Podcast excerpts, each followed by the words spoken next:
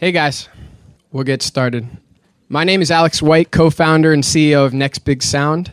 We launched nextbigsound.com at SF Music Tech two years ago, so it's an honor to be coming back here talking in between Jeff Price and Twitter in a movie theater. So, hope you brought popcorn and Skittles. Today, we're talking about data in the music industry and how your social media behavior is being transformed into music intelligence. So, talking really for 10 15 minutes about social, sales data, the intersection between them, and then happy to answer any and all questions that you might have. I don't know if you saw the news last week. I assume everyone did who's here. Facebook announced 1 billion monthly active users. In one month, they had a billion people go to their website.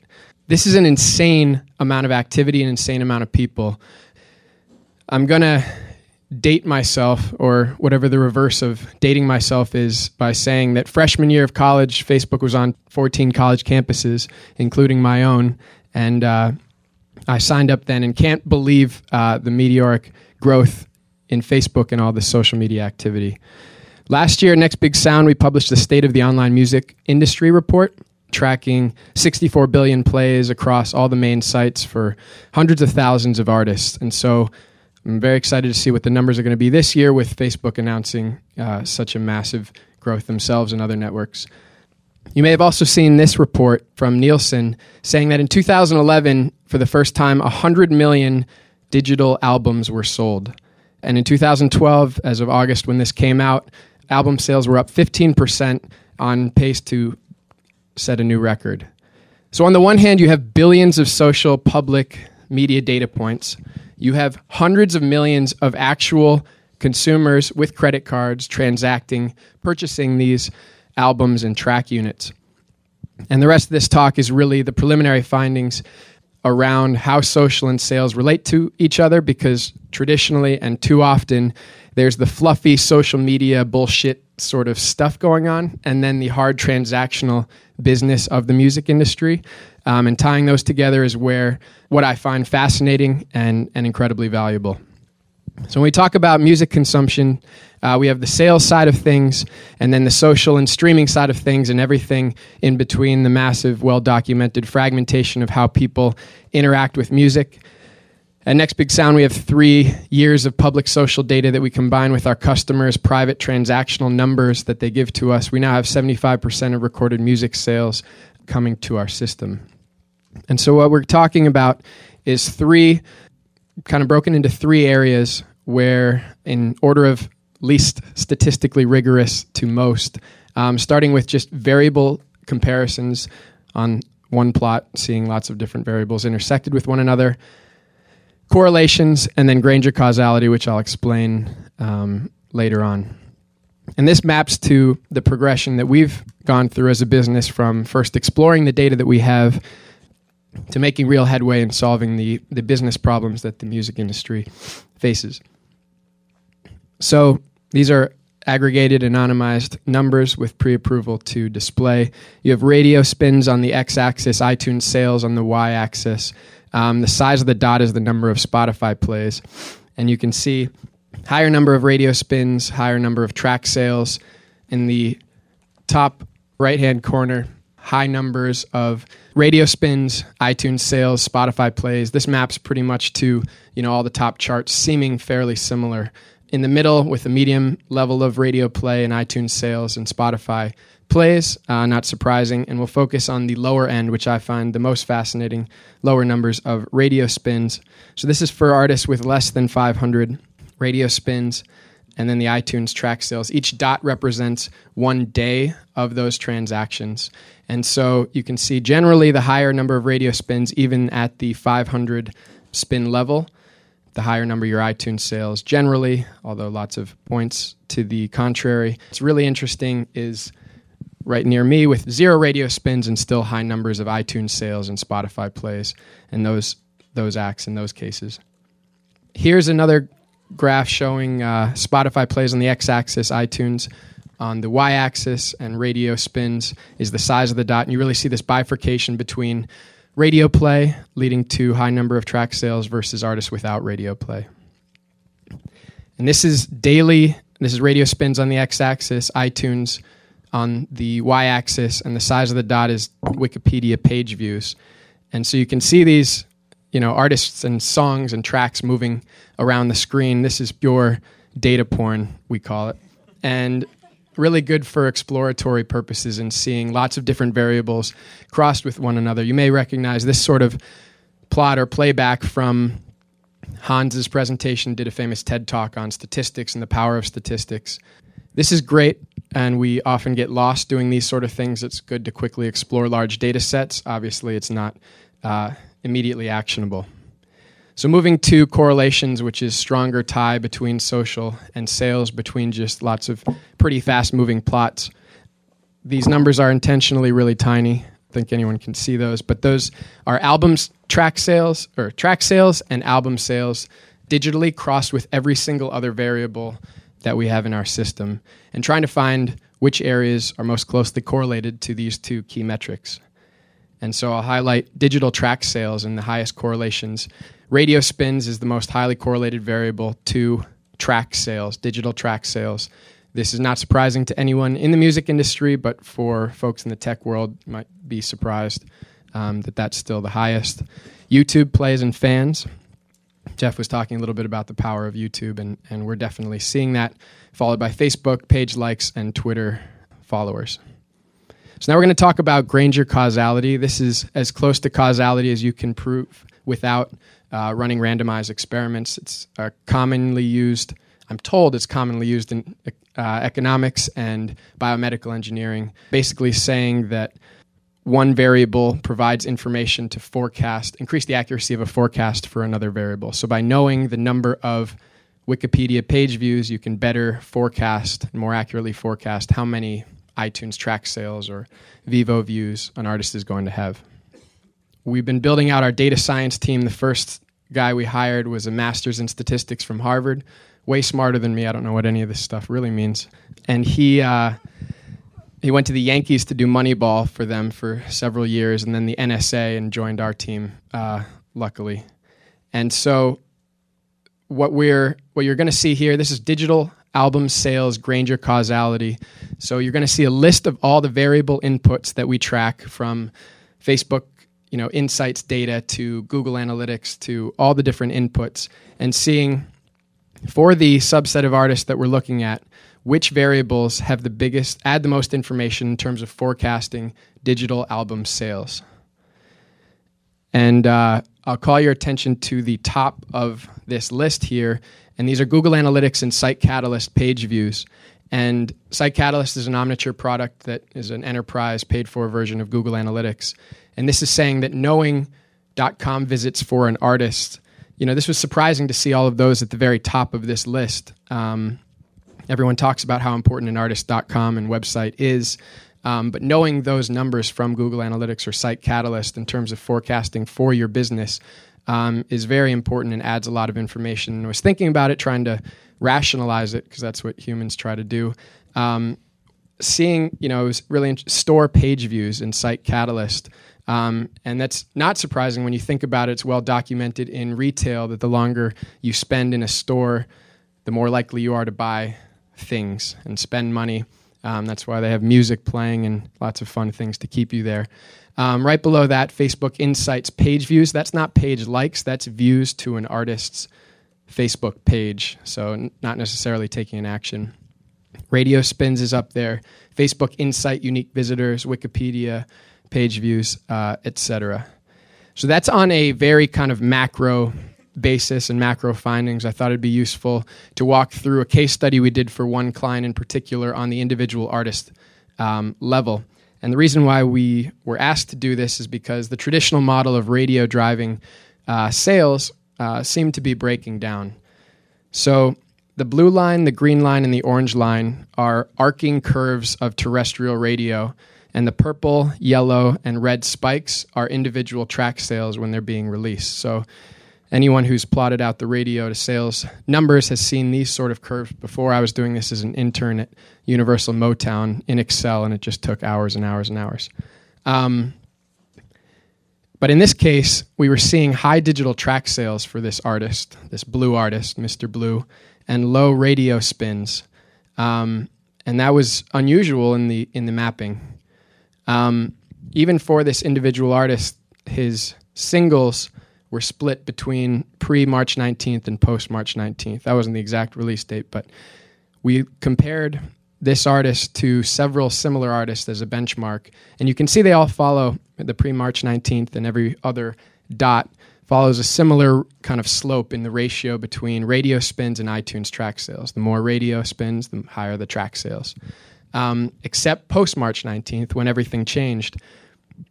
And this was really an anomaly because the slope is out of control. He's getting, you know, same amount or barely more radio plays, um, but selling way more and way outselling and stepping outside of the the norm.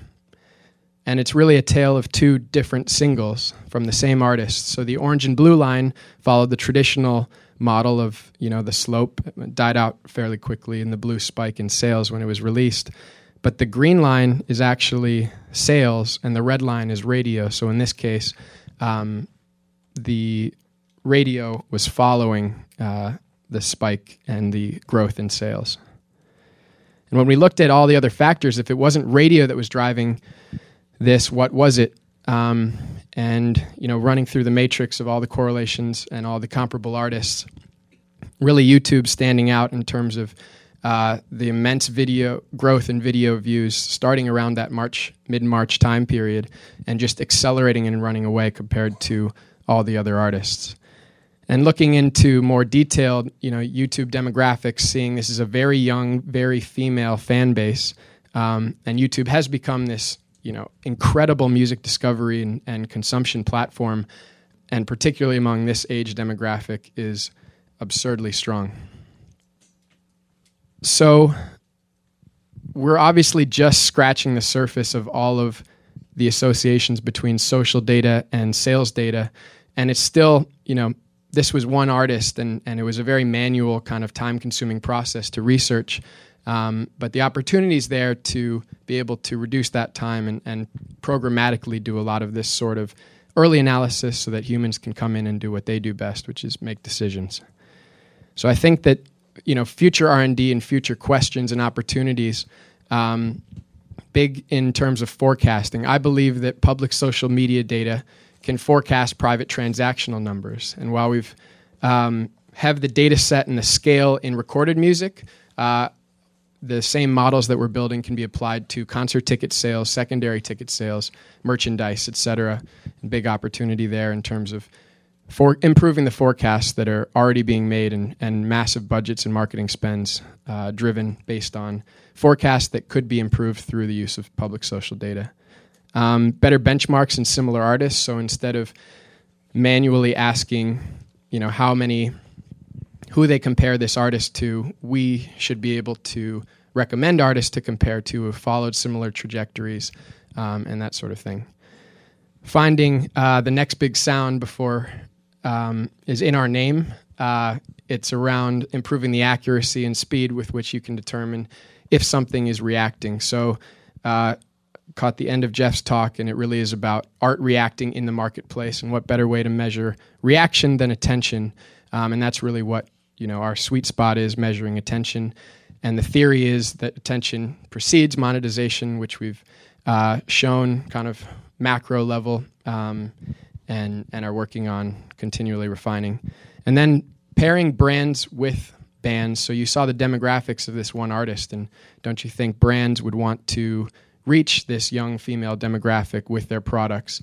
And we're pairing, um, just announcing today, pairing with Fan Access, which is a local company, um, to make that searchable and a different way to look at our data set uh, with their interface um, in terms of making sure that brands and, and bands are paired properly together.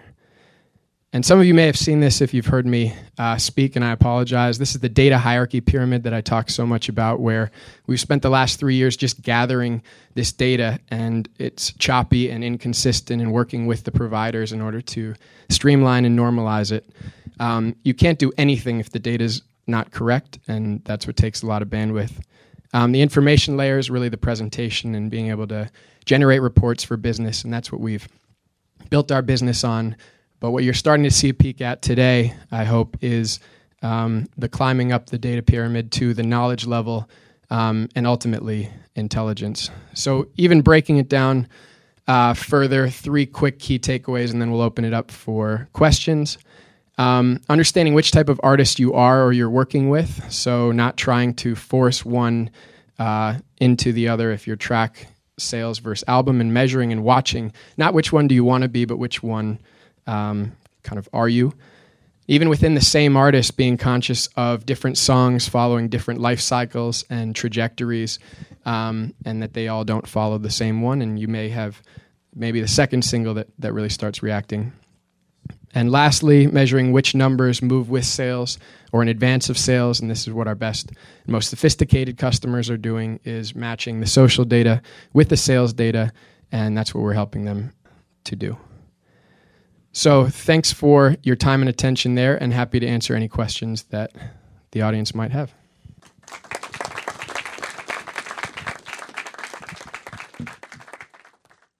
So I'll do the first one. Question was around for the folks at home are we drilling down further into the main sources and so we do track you know youtube thumbs and comments and that sort of thing the main metrics for each ones are really the the big ones that we're focused on now um, and i think a lot of the refining that'll come down the line when we're really just fine tweaking the knobs but we're still early on enough that still trying to put all the big variables into place. And your second question i wasn't quite sure on. Vevo, yeah. Yeah, so that was just an example that you know we whipped together. We can plot anything against anything else, and I just chose three. I thought this crowd would like those kind of key metrics, but you could compare Vevo to Facebook, YouTube to SoundCloud, Twitter to iTunes, etc. And that's actually a lot of you know what the early data science team is just kind of crossing everything with everything else, trying to see where are their patterns because there is a lot of noise. Dot .com numbers and Wikipedia have been the two most surprising sources to me because you know we were so focused or and our customers on Facebook and Twitter numbers and capturing those accurately. So I've been surprised at the Google Analytics and the Wikipedia in terms of their relationship to sales numbers. Sure. For UGC content, user generated content, it's very hard metadata problem that we're working with the providers like a YouTube to secure and make sure those are thumbprinted and, and figured out correctly. As a, a data information business, we much prefer Vevo's clean stream and, and that sort of thing.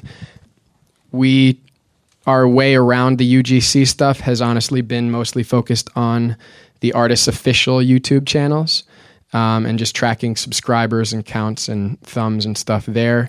We know that those are verified and those are correct because as soon as you start makes comparisons and running analyses really difficult if one artist has 10,000 UGC videos up and one artist has none. So until we get the correct kind of stream and data from our providers, we're sticking more to the official ones like YouTube Vevo. Sure. Nice to see you, Jonas. So our business is a subscription service to the music industry uh, whether that's the individual artist up to the biggest global major labels. Um, and so it's uh, if you're an individual artist, twenty dollars per band per month. If you're a manager, it's the same price structure. And then larger enterprise deals, they want custom training and data importation and lots of other things. So those are bigger uh, packages, and that's the business. Answered everything. We've tried every sentiment analytics provider and none of them have passed kind of general scrutiny. Not even general, just scrutiny, period. I think that's going to be a fascinating input into the models that we're building, the forecasting and the trend analysis and prediction. I just don't think the technology's there yet. There's way better funded teams, bigger teams that are working on nothing but that, and so we'll plug in and we try all of them as they come around. Have you found any good a good provider? The mobile piece, you know, we're getting splits from like a Spotify on mobile plays versus desktop and that sort of thing, but we're not, we haven't tracked or found any giant mobile providers. The problem is we, there's a lot of great uh, sources and, and data sets, but they only focus on a small subset of artists. And when we're looking at integrating data sources, we look for the scale and kind of depth. So one of the more recent integrations we did was with Instagram. So that would be a mobile app, but not a music only mobile app. Cool. Thanks, everyone.